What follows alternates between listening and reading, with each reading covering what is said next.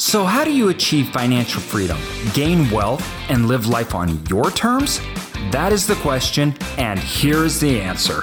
I'm AJ Osborne. Welcome to Cash Flow to Freedom. Welcome, everybody, to Cash Flow to Freedom. I'm so excited for today's podcast. We got Kevin on, and Kevin, he has specialized in an asset class that I'm so interested in and I have so many questions about, as well as our community. Uh, a lot of you have uh, probably heard from him, especially if you're looking in the manufactured housing space. He owns 17 communities. I'm so excited to have him on. And without any further ado, welcome on, man. Thanks for having me, bud. Absolutely. Self storage and manufactured housing are, you know, a lot of times viewed as similar asset classes because of situations like the economies in, you know, today. And as we were previously talking about, it's, uh, and maybe that's why I'm so interested in your asset class because I feel like it's a sister to self storage, right? It's kind of its own thing. Like people that specialize in it do really good. And it's a little different, I guess, on operations and financing and everything. So I'm really excited here to dive in with you. But first, before we get into all the nitty gritty about like the asset class, tell us first of all how you got started in real estate and what what brought you to this asset class. Yeah, absolutely. Uh, and, and thank you again for having me on here. You know, I'll, I'll, try to keep this this short. So I'm 40 years old now, and uh, I, have been in real estate now since I was 19. So I got introduced to it just by happenstance. It, I was not looking for it; it kind of found me, and so I'm very blessed and grateful for that because I don't know where I'd be at today if it wasn't for real estate. I don't know what I'd be doing with my life. Uh, and so ultimately, I got introduced to it by a gentleman that uh, happened to be dating the mother of a girl that I was dating at the time. So, you know, kind of a weird, convoluted story there. But he was about 20, 25 years old, older than I was at, the, at that point, And uh, we just kind of struck up a friendship. And uh, he lived a pretty cool lifestyle, very different than what I was used to growing up in a, you know, blue collar household, which was, uh, we had everything we needed and uh, didn't go without. But he lived a very different lifestyle than that. And, um, and I was intrigued by it. And again, built up this friendship. I saw what he did uh, he invited me to a conference, um, you know, a couple months into our, our friendship, and uh, it was a three day boot camp on how to fix and flip houses and wholesale houses and things like that. And uh, uh and I was even more intrigued at that point and, and essentially saw something that uh, was exciting to me because uh, I didn't really know where I was going at that point in my life. I was going, you know, attending community college and just didn't really have much direction. And and so I essentially asked David. His name was David. I said, David, can I can I help you? How can I help you in your business? I I want to learn more and I don't know where to start. Although you went, took me to this boot camp, like there's books and things like that, but like how can I fast track this? Can I help you grow your business? And uh, essentially, that's what happened. You know, in between tending bar in the evenings and going to school during the day, any downtime I had for the literally the next year, I was either at David's you know, office, out in the field with him. I, I, was basically being his admin for free, you know, doing anything he needed to do. And if it was like, hey, Kevin, go grab and grab, grab lunch for us, right? I would do whatever he asked me to do so that I could just absorb uh, everything that he knew and uh, be around him on a regular basis. Now, how long ago was this? This is, I mean, this is 20 years ago. Because, 20, I mean, 21 years ago to be exact. So, uh, you know, it's just interesting because, you know, in, most of our listeners probably already know who you are. They've probably heard of the Real Estate Investing uh, for Cash Flow podcast. Um, I know it was one of mine, even getting started in real estate. You know, I was listening to it's great, but I mean, you're like we talked about manufactured housing that uh, you're in, but I mean, you're in like a, a lot of different real estate assets, correct? Yeah, I have been. So today, uh, a, a, majority, like 90% of our portfolio consists of manufactured housing. Um, I have limited investments in other asset classes such as retail, multifamily, office, and self storage. Um, but it, it's, it's as a limited partner, I'm not active in those niches. And the only other asset class that we actively own today outside of manufactured housing are parking lots, which is a fairly new asset class for us. So parking lots and parking garages. And so, um, but I have owned a lot over the years. I've owned hundreds of family homes. I've owned lots of different types of commercial real estate. I've always tried to, I've always tried to not spend my uh, energy or focus on more than two asset classes at a time. I've always found that uh, focus, in fact, one, you know, becoming an expert at one before you, you know, seemingly want to jump to another, add another one to the mix is important. And that that's how I've that. always kind of run the business. Yeah, I love that. That's how we run ours I- exactly the same way. But you you got started with your mentor, if I may call it, in more of that single family house. That's correct. Yeah, single family and small multis, mostly like duplexes. Uh, and, and most his business were buy and hold, and so he was at a different point in his business where everything he bought he turned into a rental. Uh, I learned very quickly that that model doesn't work when you're starting with seven thousand dollars. You need to build up a capital base, and so what I would try to do as I got kind of rolling, I would you know buy you know buy and either rehab and flip or uh, wholesale three homes and then keep one. You know, buy three, sell them, keep one. And th- that was the. It wasn't always three, sometimes more, sometimes less. But I had to build up capital base before I could actually start building that rental portfolio. Yes. But I really just modeled what he did, and you know what he taught me is is how to create a reoccurring revenue stream from rental properties. Have your tenants help pay down your debt, and ultimately get to the point where you own these things free and clear, and have you know evergreen cash flow is what he used to call it. So that eh, eh, I didn't know another model. I figured I wasn't going to try to fix what wasn't broken, and so I'd say, hey, I'm just going to emulate exactly what you're doing, David. Just show me the ways, and I'll and I'll copy it. I love that. For a lot of people, I think particularly that are lost and not understanding where to go, how to get started, everything like that. I would say you don't know what you don't know. Having a mentor, at least to me, that was uh, same thing you're talking about. Like we we were trying to get into uh, an asset class that was fairly unknown to us, self storage.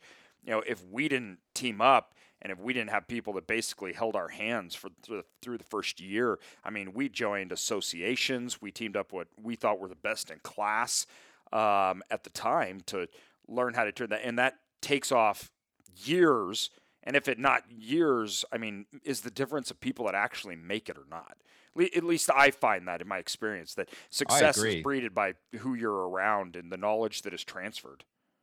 I, mean, knowing myself back when I was 19 years old when I met him, I was fairly timid. I, I was, I, you know, I, I I would have classified myself as being a shy individual, although I tended bars. So I was I was like this uh, forceful forcefully outgoing introvert like i forced myself to get uncomfortable like tending bar was a very uncomfortable experience for me especially in you know at a place that i worked it was very busy on friday and saturdays you know hundreds of people coming through the door and so i was a very shy individual and so i don't think i would have probably taken I, knowing myself i would not have taken the action steps necessary as you know as a standalone individual if david wasn't around. If i didn't have someone to show me the model and, and kind of you know not necessarily hold my hand but just for me to better understand you know the challenges i was about to face you know ultimately how to overcome those challenges and have a sounding board have someone that's been there and done that um, and, and also pick me up when i was feeling down you know there's all these like emotional roller coasters that you go through being yeah. an entrepreneur. Yes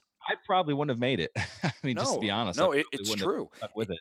I mean, and I think that's a really good point to understand that those emotional roller coasters and two when times get hard or scary, if you haven't been through that, to have somebody there that has been through it and said, listen, hey, it's, it's okay. This is momentary, or this is part of the plan.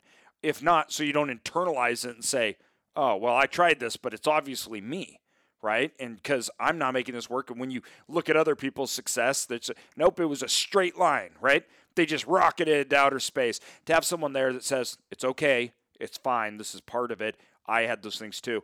It changes the way you view, you know, your own performance and to the outcome of the situations that, like today, that we're scared in. And you know, all of a sudden, when you're questioning yourself, why did I get into this?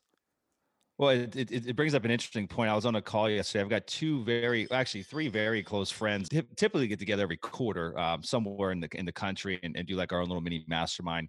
Uh, one of them is a self storage expert. The other one has a very significant size, a medical office portfolio, about a billion dollars.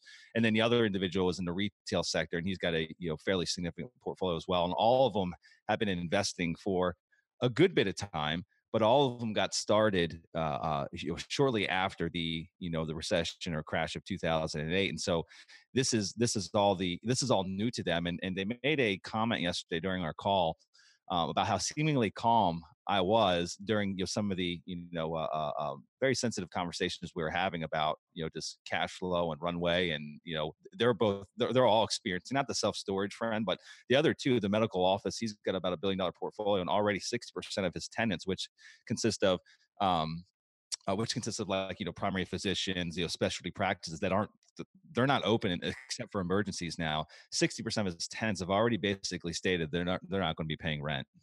Puts him in a very precarious situation. Uh, they're very uh, they've got a bit of liquidity, but 60% of their portfolio not going to pay for a couple months. It's going to be rough. Same thing going with the retail guy. Same situation, right?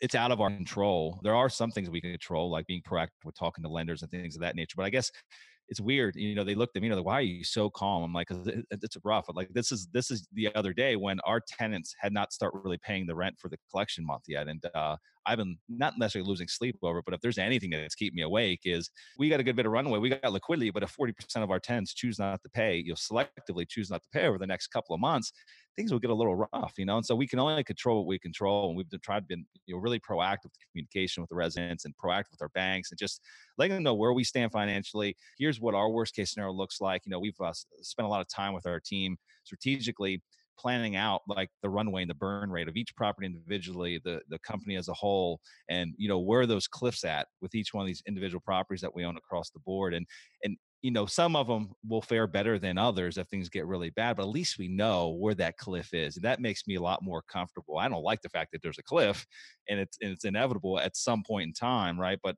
at least I know where it's at and I can have clarity going into my, you know, day by day routine of how's today going to be? Am I going to be calm? Am I going to be frantic? Well, I know that I've got three months. I know I've got four months in that property, five yeah. months. We're pretty damn good. So anyway, yeah not not no, to get off. No, no, no, no, no. That's actually yeah. really important because you know I have was having a conversation with one of my very very close friends uh, the other day, and he's in the hotel space. He owns um, 15 hotels, something like that, and they're shut down. They're they're dark.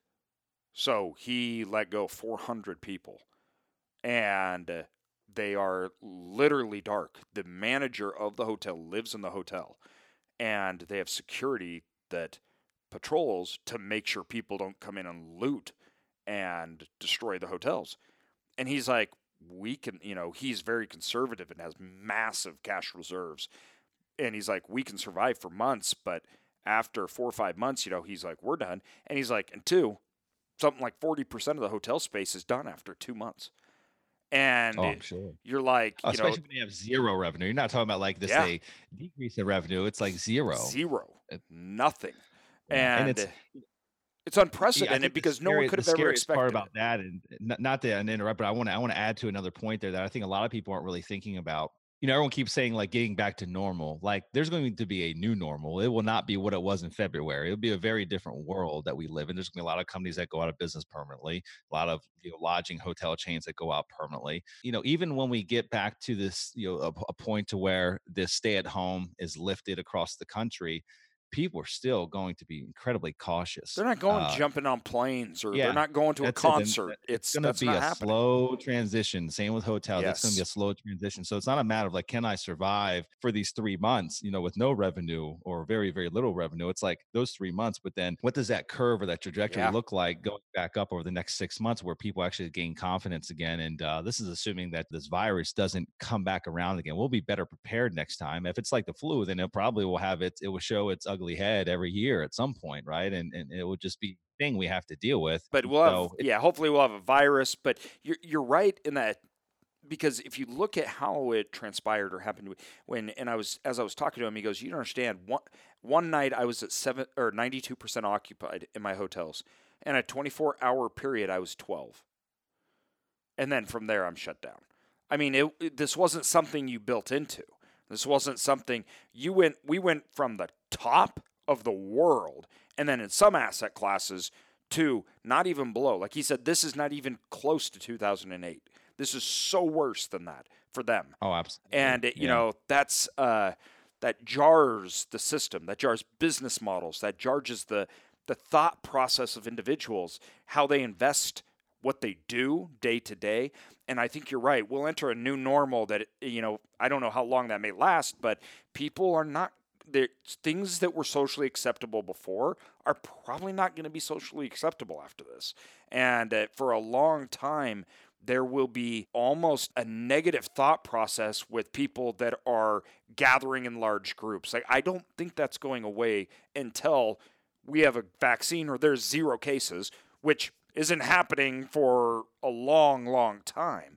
So those, you know, when you we look at you know assets we're buying or what you know what we're doing for over the next six months. Which you know we have multiple developments in the project that we're moving forward with. Um, they're great properties, great site. I got one acquisition that I'm trying to do right now, but we're looking at areas that you know maybe I, I'm not sure where where are you from. Florida, right? Uh, based in Clearwater, Florida, but we've Yeah, got Clearwater. properties in 13 different states, so we're we're all over the map. Yeah, so like I'm probably going to avoid Orlando, for example, um, uh, and you know places that are extremely dependent on people congregating together. Um, so I think you're totally right. There's going to be a new normal, and we're not sure what it looks like, but we're trying to anticipate it. And so, your business being self storage, have you noticed any at this up until this point in time? Have you noticed any type of blip uh, in in terms of normalcy of collections? So we, um, and this is another thing that's hard because we are a month to month, right?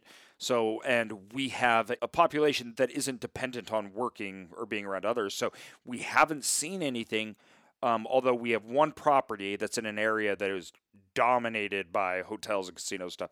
We saw uh, more of a move out than normal there, but all our other properties basically maintained. Now, we believe that that's how it'll work for now.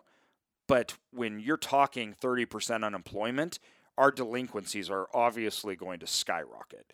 And two, something a lot of people don't understand is how the states are handling payments, late pays, things like that. That, you know, if all of our tenants find out that we can't auction anything off, and two, we can't even charge them a late fee by law, there's zero incentive for anybody to pay.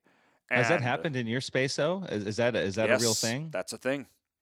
You can't do auctions. Okay, it's interesting. So w- that that makes us very nervous on you know if this lasts too long, everybody's going to figure that out, and then people are just going to say, "I'm not paying you." There's zero consequences for me not paying.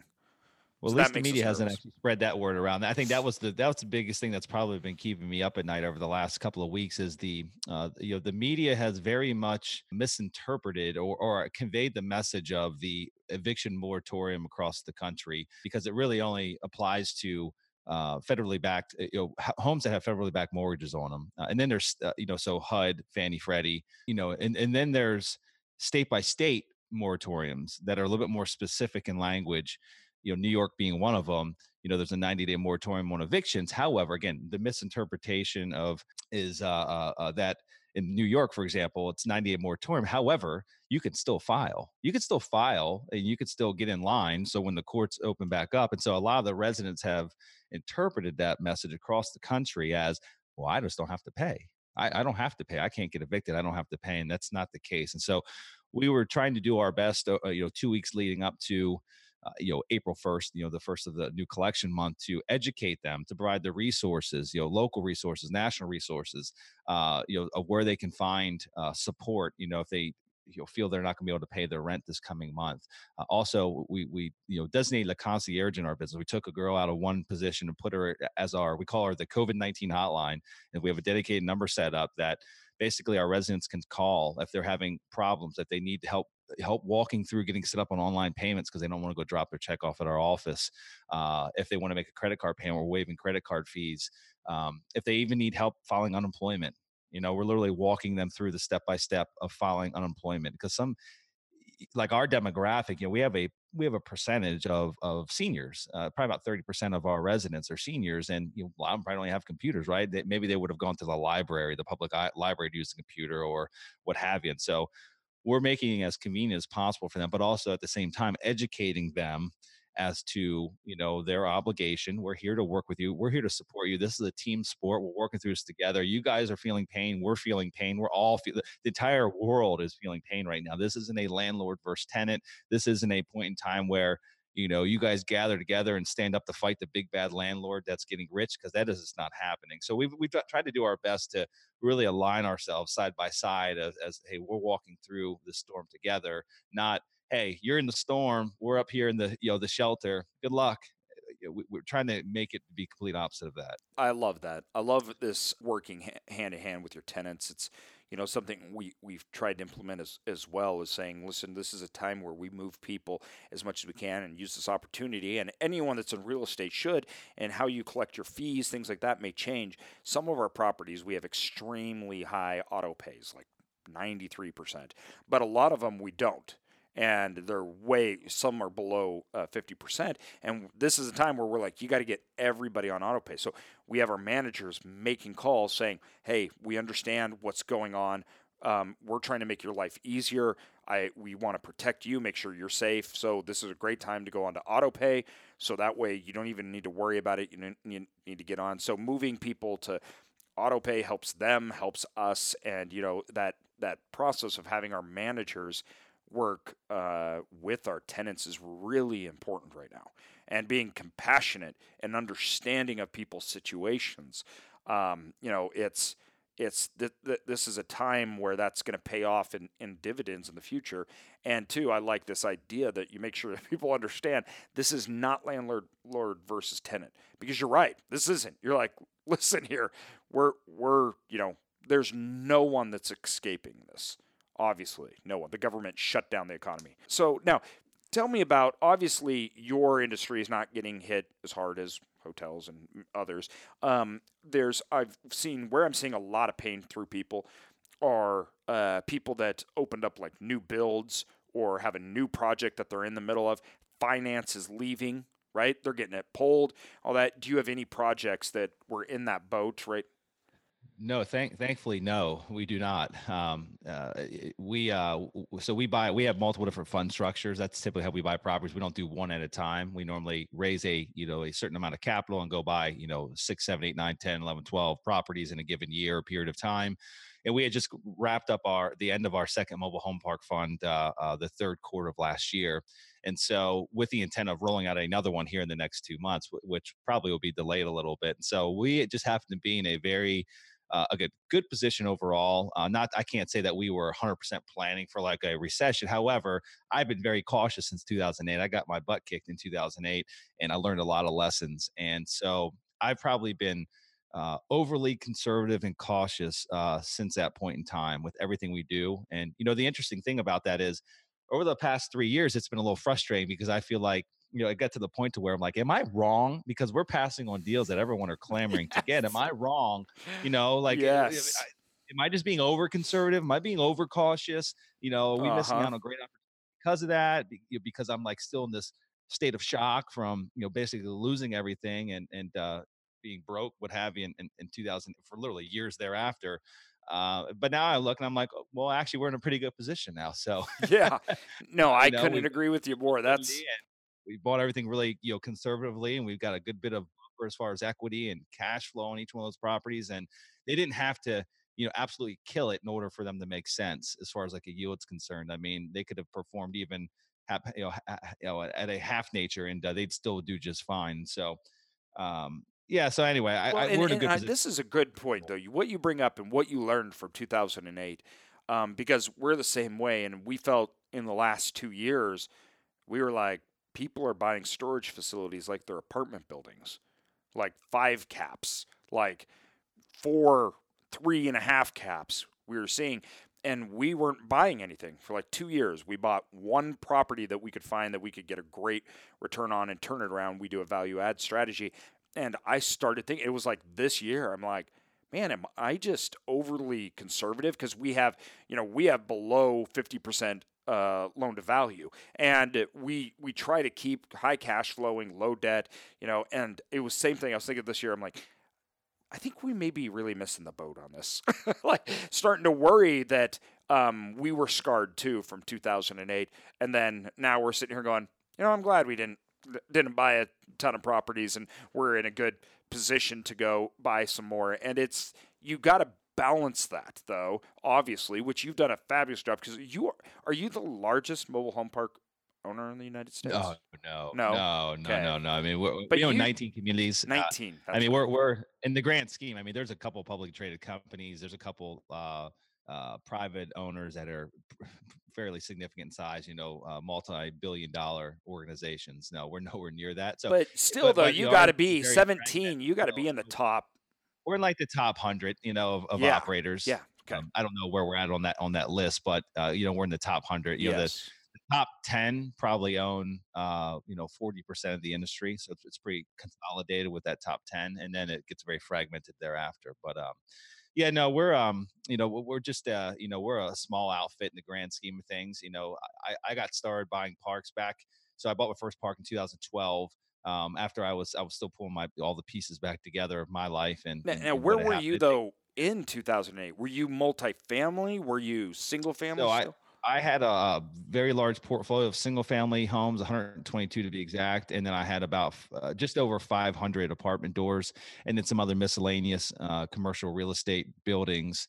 And uh, the single family is what really it just uh, it was just a very inefficient model, and um, that, that's really what what what got crushed first. We had a lot of cross collateralized uh, loans, local commercial bank debt uh, terms that that were coming due at, a, at just a very bad time. And uh, in addition to that, down here in Florida, we had a lot of spec boat homes that we had a lot more inventory. We had an inventory um, uh, influx like five years leading up to the to the recession. So there was a lot of new rooftops that had been built that had never been occupied and that were still being built. And so when all this started going down, a lot of those builders started renting those homes out and became our competition and we lost a lot of vacancy because there was not enough bodies to fill all the units that existed you know we own properties and so we uh, went into a negative cash flow state. In addition to that within a period of a year um, our, our ltv originally across the board in our single family home stuff was like 66% so we were fairly conservative. We, so we thought and it almost the entire portfolio was upside down in value within a year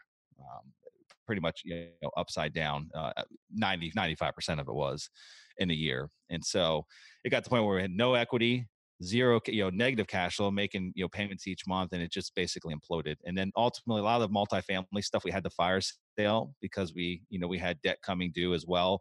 Credit was bad at that point. No financing was really available, and so we had to basically give a lot of stuff away and. Uh, went down to essentially zero. and is that why you, know, you, you moved into mobile home parks? Was that the uh, no, were you? No, not, not necessarily. You know, I, I, I did I reevaluated what I would have done differently. You know, a, a couple years um, after the crash happened, I kind of looked back and and uh, reevaluated what you know where I should have pivoted my business. You know what you know what were the really the weak uh, links in the chain. And the single family stuff was very weak link in the chain because of the inefficiencies. I owned properties in multiple counties. It was just an inefficient business model. Um, you know, the amount of effort we I, I, put into purchasing 122 single family homes, I could have easily probably had 5,000 apartment units. Right? I mean, like it's just a. Uh, again, I don't need to speak to the inefficiencies of it. Just it didn't work well. The debt wasn't the greatest type of debt um, uh, at that point, and um, and so I knew going back into it, I knew that in order to rebuild, I wanted to do it multifamily. Multifamily just it was a way for me to scale. It was a way for me to gain efficiencies, and that was the plan. During you know, kind of my um uh, my re-entering into real estate in 2011. I just was trying to talk to everyone I could. You know, the landscape had changed significantly from the crash to 2011. You know, debt was very different a lot of operators completely went out of business. I mean, the world was a different place, just totally like we're different. about to see probably in the coming yeah. months, right? Different yeah. place. And during my conversations, I was introduced by a good friend of mine to a guy by the name of Randy. Randy happened to be a banker for 30 years. He had recently retired, bought a couple very large mobile home parks here in Florida. And uh, he said, You should go have lunch with Randy. I know you're not really interested in what he does, but he's a great guy, smart guy, businessman and um, and he's seen a lot in his time, right? He's been through a few up and downs, up and downs in the industry. And I had lunch with Randy, and and uh, uh, after that two hour lunch, after hearing a lot about his business and mobile home parks and why he had decided to buy those post retirement, and uh, I was intrigued to, to, say the least. And I basically left that two hour lunch meeting saying, you know what, there's something to this. Uh, and there wasn't a lot of education out there. There wasn't like you couldn't go on Amazon and buy 20 books on the topic. Uh, there weren't many experts in the space whatsoever. It was a very underground industry. And so, but I was like, I'm going to buy one of these things, and that, I'm going to give myself a year. I'm going to learn as much as I can. I'm going to buy a mobile home park, and that's what I did. It took me like 14 months. Uh, 2012, we bought our first park in Atlanta. It was a distressed REO property, uh, very distressed. Probably would never buy that one again. We still own it today. It was a great deal, but it was a major turnaround. Uh, own that one still, and uh, bought another one about a year after that, and I, I bought, bought, a couple more that following year, and um, did that until we essentially either ran out of our own money or ran out of the couple private lenders that I had you know good maintained relationships with um, to where we wanted to you know scale a much larger uh, uh, entity and that's where sunrise capital investors came in and that's when we actually started putting out our offerings to accredited investors and uh, those that wanted to get into the space that you know wanted to be in a more passive nature and so uh, that was about five years ago and uh, here we are today. That's awesome. No i i you know what? Success stories are awesome but i love stories of uh, people that hit rock bottom and get back up from it, um, mainly because I feel like that's how I was too. So it's and yeah, a lot of people. It was a rough time. It was a it rough, was rough time. I'm not going to say it was easy at all. Yeah, it took me three years to even get my head out of the sand. I mean, I, am not going to act as though I I, I, I pulled my pants back up right away and got back on the horse. That surely as hell didn't happen. in fact, it was complete opposite. It was a long, drug out process for me. Like you know, getting process servers come to the door once a week or a couple times a day, and you know, lawsuits and like that stuff didn't go. It didn't go quickly. It just drug on for years and years and years. And um, and so I, you know, looking looking back, I, I I don't want to sound insensitive when I say this, uh, you know, regarding the situation we're today, because I sure as heck don't like the idea that you know we're losing people left and right to this virus. I mean, at some point in time, every single one of us, you know, you and I, and, and everyone listening, is going to have someone that we know, whether it's an immediate family member or a friend of a friend. There's going to be someone that we know that has been impacted and possibly probably loses their life to this uh, this uh, crazy virus that we have. With that being said, you know, I, you know, there's a side of me that over the last couple years has been excited to, to to to see type of a, a, reset of some sort in the market, you know, because I just felt felt like things were overinflated. I sure as hell didn't want it to be this, um, but no one. I, I, knew that I felt like it was going to be some type of world event, like you know, and I can no, never wish like a 9/11 or a terrorist attack or anything of that nature. But I just had a feeling something was going to occur, and I didn't. I'm not a mind reader or you know, future, fortune teller, so I had no idea it was going to be COVID-19 coronavirus. But um, you know, I think there's going to be opportunities to come out of this, and I wasn't prepared to take advantage of the opportunities uh, uh, that came about in 9, 10, 11 after 2008 crash. Um, and so we are today, you know, I, and I'm trying to stay, we're trying to look forward. You know, we're dealing with what we have at hand. We got struggles that we're going to be facing here for the coming months. It's inevitable. You know, I don't care how good of a cash position you're in or we're in. It's going to be a tough couple of months as we ride this thing through. However, we're also spending a ton of time not during downtime because there's surely no downtime in our business but we're spending a lot of time proactively looking at the future you know like where do we want to be? Things are going to get back to a new normal. Business will resume right? Like it's not going to be you know halted for you know the next couple of years and so how do we get back on that horse before everyone else does and actually start chasing opportunities that basically were deals that, that were maybe on unstable ground to start with deals that you know the weak the weak fall apart in times like this and so we want to be the ones that come in and uh, you know basically take those opportunities and turning them into something good I, so. you know, it's funny hearing you say I said almost the exact same thing it was our last podcast. It was like we were like, we need a recession. It's time. I wanted a stock market correction, anything like that. Then this happened, and we're like, no, we did not want this. This is not what we were talking yeah, about, right? Kind. This, this is, is, the, wrong, wrong kind. kind. I just wanted equities to go down. Like I wanted them to, you know, reverse because I thought they were too high and maybe just a slight slowdown. Um, but this is not.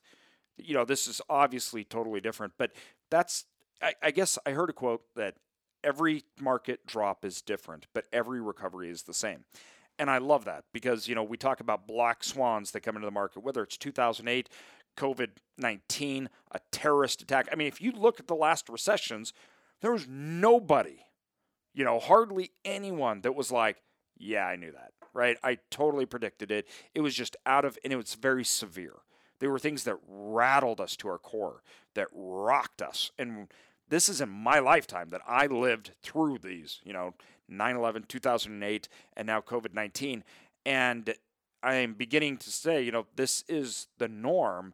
Um, that when you look back, back in like more of the 80s and 90s, recessions tended to be more purely economical, like short term, like interest rate problems, things like that, where this, the last three have been the Great Recession, which was by a lot of people a depression, and then you have the a terrorist attack and, and which are horrific, uh, horrific events. And although you don't want to dwell on that, right? Although it's, excuse me, ignore that, and although nobody we sympathize with it, right? And you're scared, everything else like that.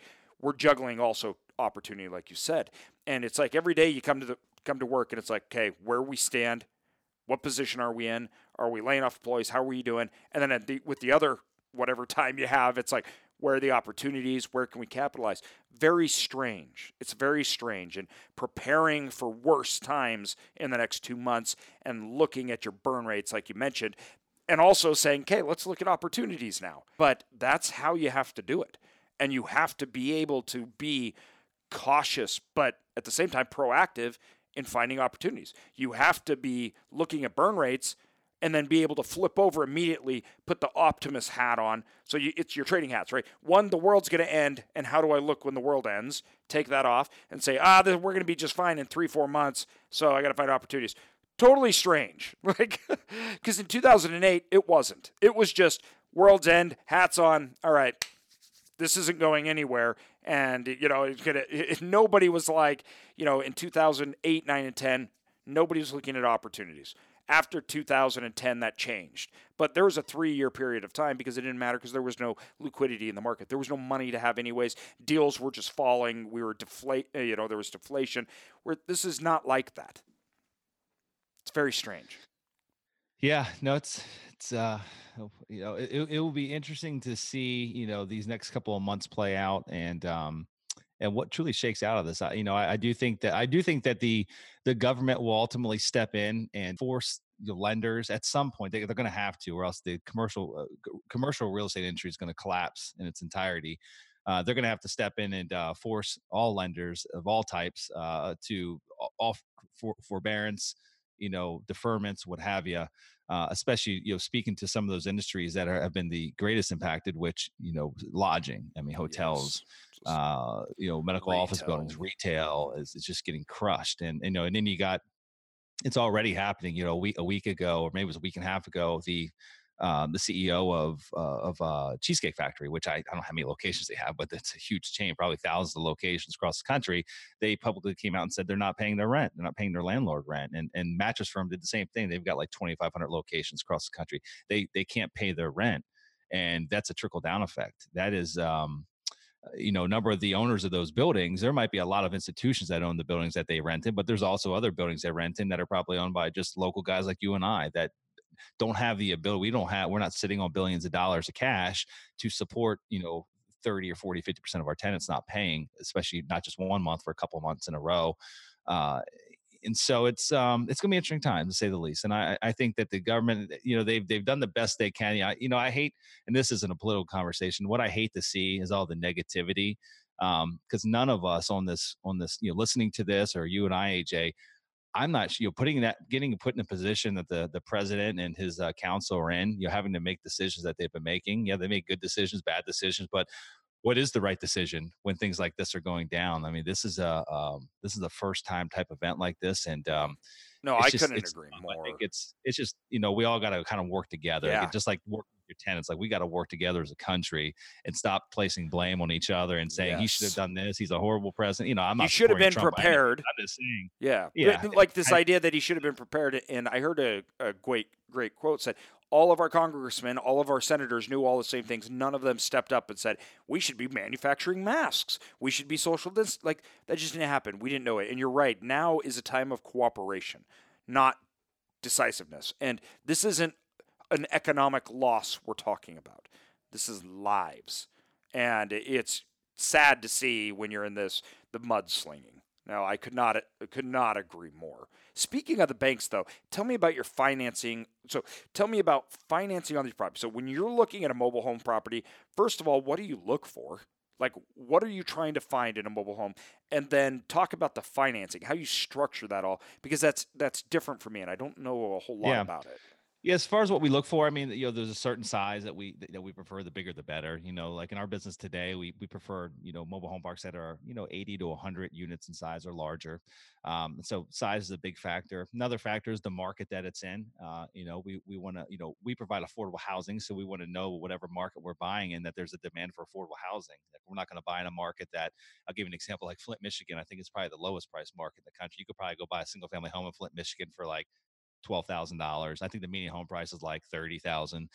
No affordable housing is needed there. Everything's affordable. And there's there's actually many other parts of the country that are still like that today that had never fully recovered from the recession. or they had major they were they were supportive of like major one two or three employers and one of those two employers or two of those three employers went by the wayside or you know took their their processes overseas. And so we want to know if there's a demand for affordable housing. Uh, in addition to that we want to know that people are actually it's a stable local economy that there's there's people there and people are staying and coming in not leaving right? Again many parts of the country you know using a statewide example is New York. Uh, New York is uh, it's got people fleeing left and right. California is kind of the same thing. Uh, we get down to a micro level, there's good markets in both those states, but generally speaking, we're starting to really steer clear. Yeah, we've got stuff in New York. We're actually selling it right now. Um, they're actually great properties, but we're just New York from a political standpoint. Um, it's not very uh, landlord friendly, and it's only gotten worse over the last year uh, with statewide rent control, which has you know severely affected us. And so just things of that nature. And then, um, uh, you know, we want to know that uh, that it's got a diverse, uh, the diverse employment base as well. You know, our our folks have jobs, and we don't want them to be relying on one local manufacturing plant or you know one major employer to support that entire town. So we want diversity of employment, just like you probably look for in self storage space and the apartment space. You know, a lot of the same demographics. Um, and then after after we kind of work out the market stuff, you know, as far as the property itself, uh, you know, we like buying. We're a value add buyer. Um, we like buying things that uh, are in you know good good locations. Good school districts are incredibly important for us because even folks that live in affordable housing want the best for their children for the most part, right? They want their kids to go to good schools, get good educations, what have you. And I know that if I can buy a property that's in a good part of town that's got a good school district, um, that even if it's a little rough today, I know that I can get the bad elements out, and that there's plenty of good people waiting to come in if we fix that place up and uh, you know get it back up to snuff. And so we're looking for things that are in strong local economic environments, good location, and that we can go in and basically uh, uh, you know clean up, improve, and uh, and and create a good bit of sweat equity in them. You know, value add to us. What that means is uh, this is pretty common in, in, the mobile home park space. There's a couple. You know, we like to call it like high hanging fruit, middle hanging fruit, low hanging fruit. So a lot of these mobile home parks owned by mom and pops. And one of the common things with mom and pops is that they've been very involved in running the business. Like they're there, they're like they're the ones that are actually doing the rehabs. They're the ones that are fixing the road, you know, patching roads, and they're doing a little bit of everything. However, a lot of times as they get older, they be they're not all the to start with they weren't the best business people, and uh, as they get older, they get tired, they get they can't run the park themselves, and so things start falling by the wayside. So we'll go in and we'll fix infrastructure. For example, one of the big common ones is water and sewer. Uh, uh, if it's municipal water and sewer, a lot of times these older mom and pops have never charged the residents for it over time that infrastructure gets old it's got holes in it's got leaks and so they're wasting water first off and also the residents they're not paying for it they're abusing it and so typically we can go in and very quickly by installing individual meters we can literally cut water and sewer expenses by 50%. In addition to that, we'll just bill back for the individual usage to the residents. So we can we can go into a park that's got a hundred thousand dollar annual water and sewer bill and eliminate 95% of it. Uh, you know, and spend about forty thousand dollars doing it and, and eliminate the, that major hit. And so run that on cap rate. We can add hundreds of thousand dollars of value very quickly by doing that. Another big thing in our business is uh, mom and pops that have not kept their uh, not just the parks up to snuff as far as the condition, but you know they haven't kept up with market rates you know, at all. There's been many parks we purchased where they haven't raised rents for 12, 13, 14 years. And so once we do our improvements, we'll go in and we'll have a, you know, a three to five year plan to get rents up to where they need to be. And again, that's low hanging fruit. That's just a matter of making the necessary improvements, but then in an incremental basis annually, you're getting rents up to market over time and uh, adding a significant amount of value that way. And then the last one, which is like high hanging fruit for us, is a lot of these parks you'll find, you know, giving an example, 100 Space Park. Um, you'll go in and you'll find that there's 100 developed spaces, but maybe there's only 80 mobile homes in the park. And for whatever reason, over the years, maybe it was full at some point. Sometime over over time, those 20 lots of people move their trailer. You know, maybe they had to leave for a job transfer. Maybe they just sold their home because they're you know moving to another part of town, and someone else bought that home and moved it out. Either way, those 20 homes are left the park, and that means that revenue left those lots. And a lot of these mom and pops don't have the capital necessary to get homes back in there. Uh, and the business today is very different than what it used to be. If you want to fill those vacant lots, you basically have to institute a either used or new home sales program, and you got to be the one, the owner. You have to be the one to actually put forth the capital, bring homes in, get them set up, and then you know put together a again a used or new home sales program where you attract people to come into your community and a lot of these mom and pops just they don't have hundreds of thousands of dollars laying around to go buy you know 10 or 20 mobile homes to bring in and so for us that's high hanging fruit because it's very capital intensive but it's also it's a you know huge opportunity we've got a park right now that um, that's in North Carolina in Raleigh Durham area. It's 130, 134 lots. And uh, uh, right now it's got 50, 50 vacant pads in it that are fully developed. All infrastructure's there, concrete pads there, the driveway's there.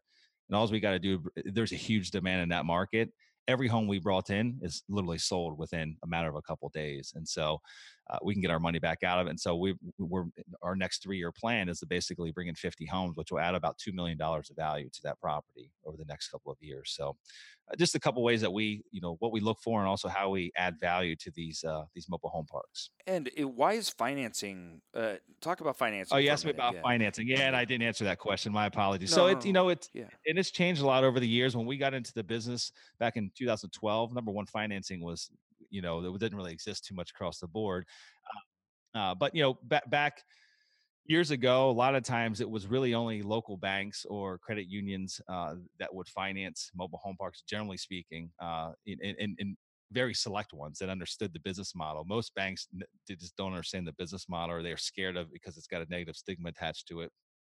And then, uh, you know, Fannie and Freddie have been involved in the space for many, many years.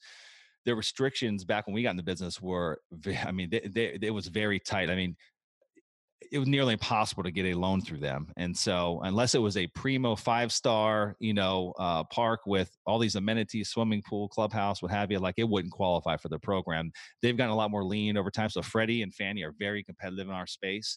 Um, there's a number of, well, not today, but you know, typically there's a number of CMBS lenders that are uh, very active in our space. And now the word has spread a great deal amongst the, the country to where there's a ton of regional and national banks that have mobile home park programs available. And so it's been a night and day difference from the time we got in till today of what type of available financing there is. And, you know, Fannie and Freddie, uh, you know, agency debt is by far the best. Um, it's non recourse, typically a 30 year amortization, 10 year fixed term, and very low interest rates. Today it's across the board because of, uh, uh, what's happening. But uh, before, you know, back in February, you could get you can get Fannie or Freddie debt on, a, on a property at 75% loan to value for, you know, three and a half percent, um, possibly even lower than that. CMBS slightly higher rate, but similar terms, you know, 30 year amortization, 10 year fixed. Uh, and then, you know, the local, regional, national bank debt is kind of across the board, anywhere from like a uh, 20 year amortization, you know, uh, typical commercial loan, 20 year amortization, five year balloon or, or rate reset.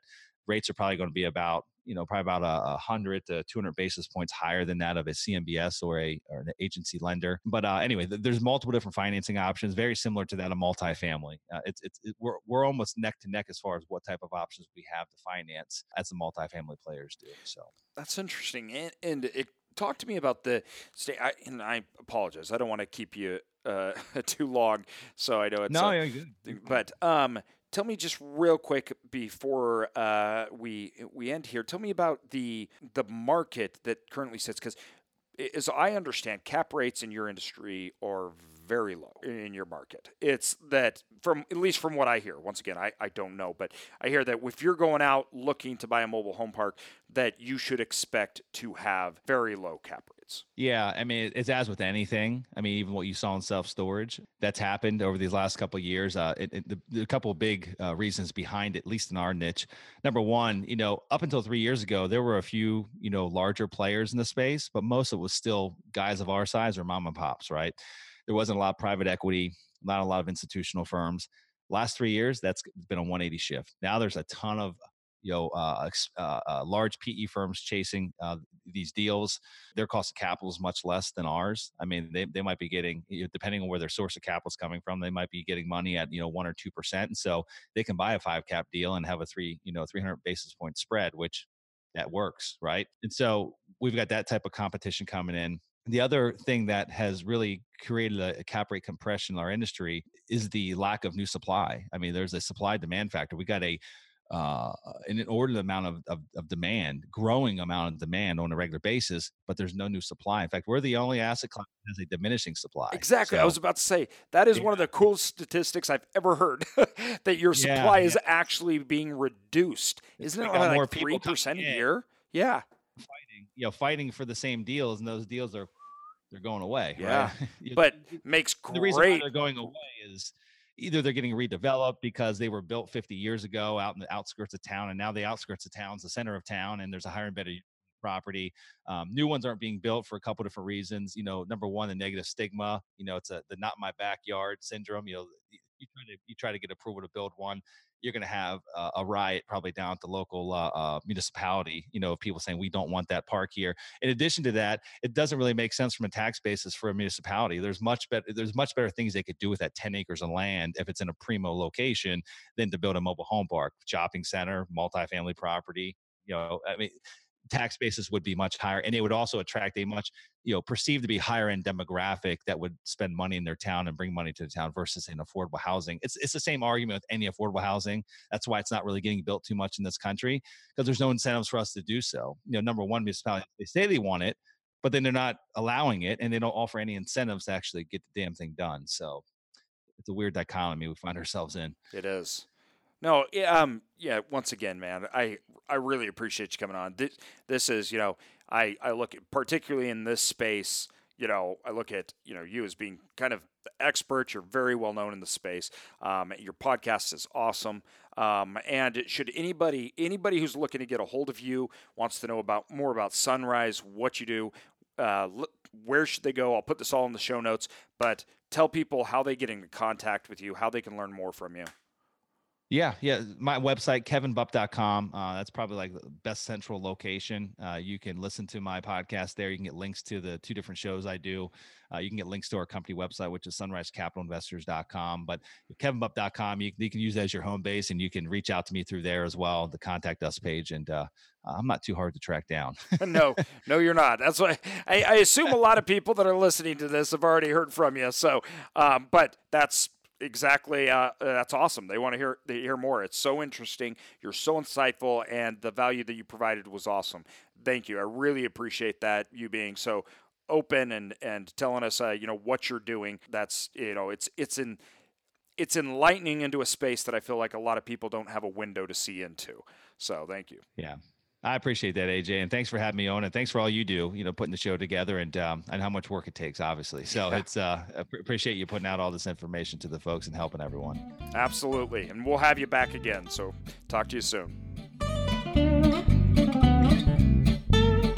Thanks everyone for listening to this episode of Cashflow to Freedom. Be sure to subscribe to us for more, and feel free to check us out at cashflow with the number two freedom.com or find us on Instagram and Facebook. And also, if you could leave us a good review, that would really help us continue to build out our content and our community. Thank you so much.